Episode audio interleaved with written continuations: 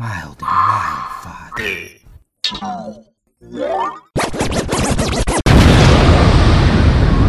Good morning, everyone. Welcome to another episode of Mild and Wild Thoughts. This is your boy, Crazy Q. And on today's episode, I will be looking at some influential figures in the world of conspiracy theories. Primarily, American radio show host and far right conspiracy theorist Alex Jones, and famous former English footballer, or for those who are not fluent in the art of English vocabulary, a soccer player, and sports broadcaster turned into one of the most legendary conspiracy theorists and pioneers in the conspiracy movement, David Icke, who is also the author of over 20 books and lectured in over 25 countries. Now, my history with both of these public figures stems from the beginning of the Y2K scare back in the years 1999 and 2000. For those that don't know about Y2K, it was where most of the world was up in arms about what is going to happen when the clock hits midnight on January 1st, 2000. At that time, and I remember it vividly because it was a time where both businesses and civilians were panicking about whether or not the technology of that time would keep up with the new technological age that we were entering.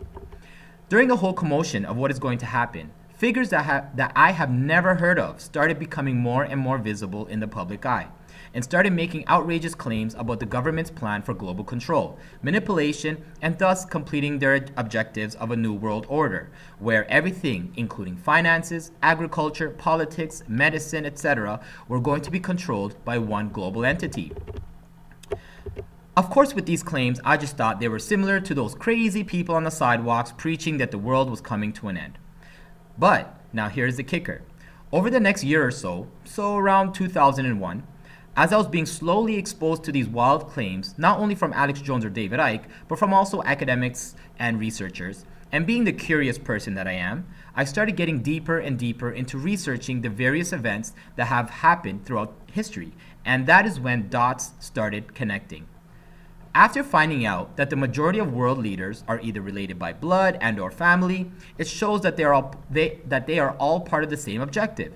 And much of the violence and wars that have happened were between those who were aiming to ach- achieve the objective against those who were not playing nicely, as you would say. And in that time frame of my realization, 9/11 happened. And at first, I was just like the average folk who really did think that a bunch of goat fuckers with box cutters took over a couple of planes and committed an act of terror against the United States. But that thinking was short lived until videos and pictures started surfacing that was the opposite of the narrative that the social media and the news media was shoving down our throats. The airplanes that could not be found after the attack, but passports were somehow found.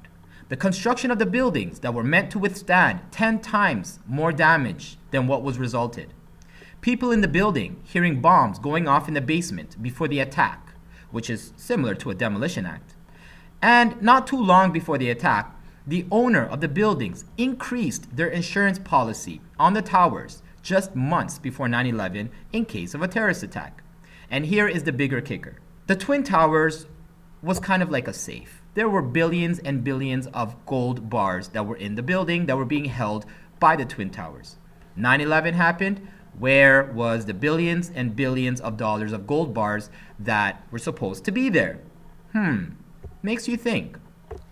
While all of this was going on, both Alex uh, Jones and David Icke were not only spewing their ideas about 9 11, but before the news media even mentioned who the terrorists were, these individuals affirmed that the US would go to war with the Middle East under the guise of fighting terrorism.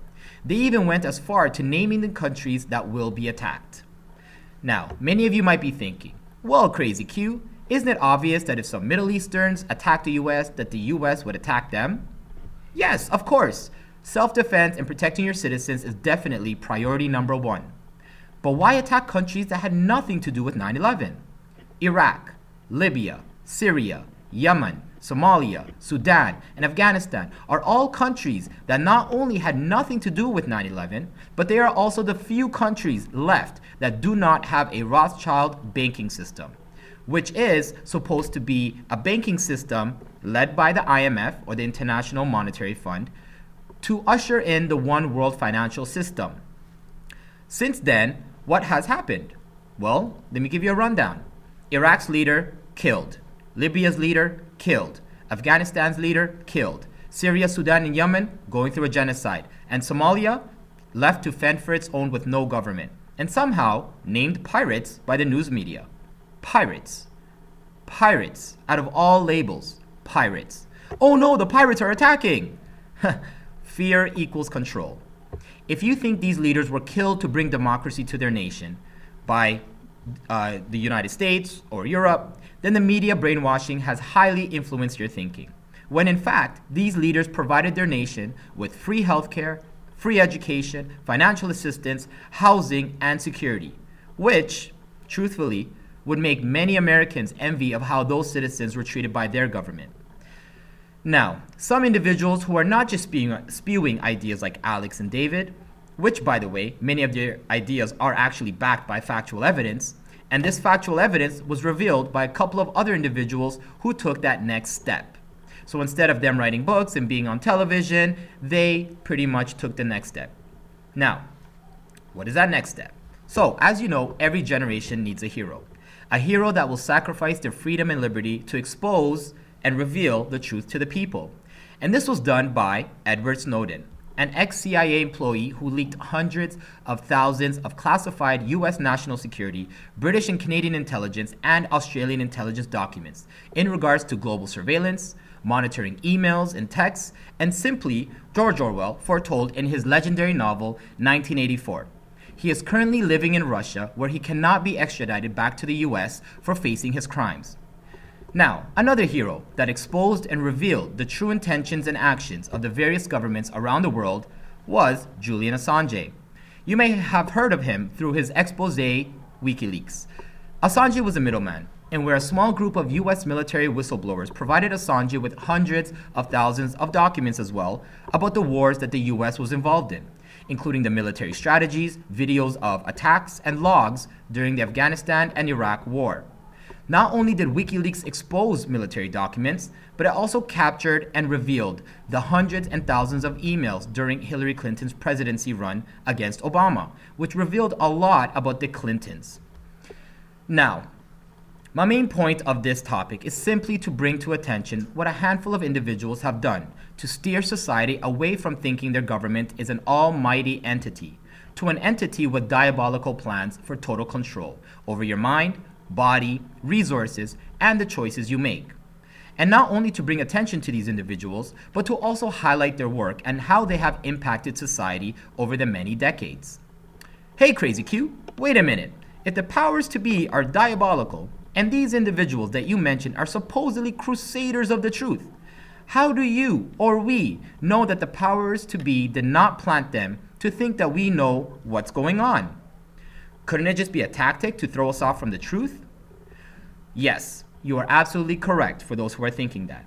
I don't know whether or not the individuals I mentioned could be another set of pawns to manipulate the quote unquote woke people, but for me, because I am a history and politics nerd and researcher, you have to see what society was like before these individuals became popular and mainstream.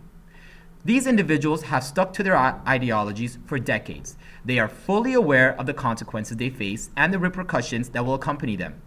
This is a different war we are now facing a mental war, where your mind is the prize and controlling is the goal. These individuals, whether they are plants or not, have given me and millions others not just a glimpse into their ideas, but also the opportunity for the average person to think. Think about what was never thought of that seed of thought that these and thousands of other individuals who are speaking the truth, who have done their research or even experienced it, that seed of thought that these and thousands of other individuals have implanted in our minds can now grow into mindful thinking. Rather than thinking just to think. To the point, question everything. Think mindfully and make decisions based on not what the media tells you, but what makes sense. Hmm.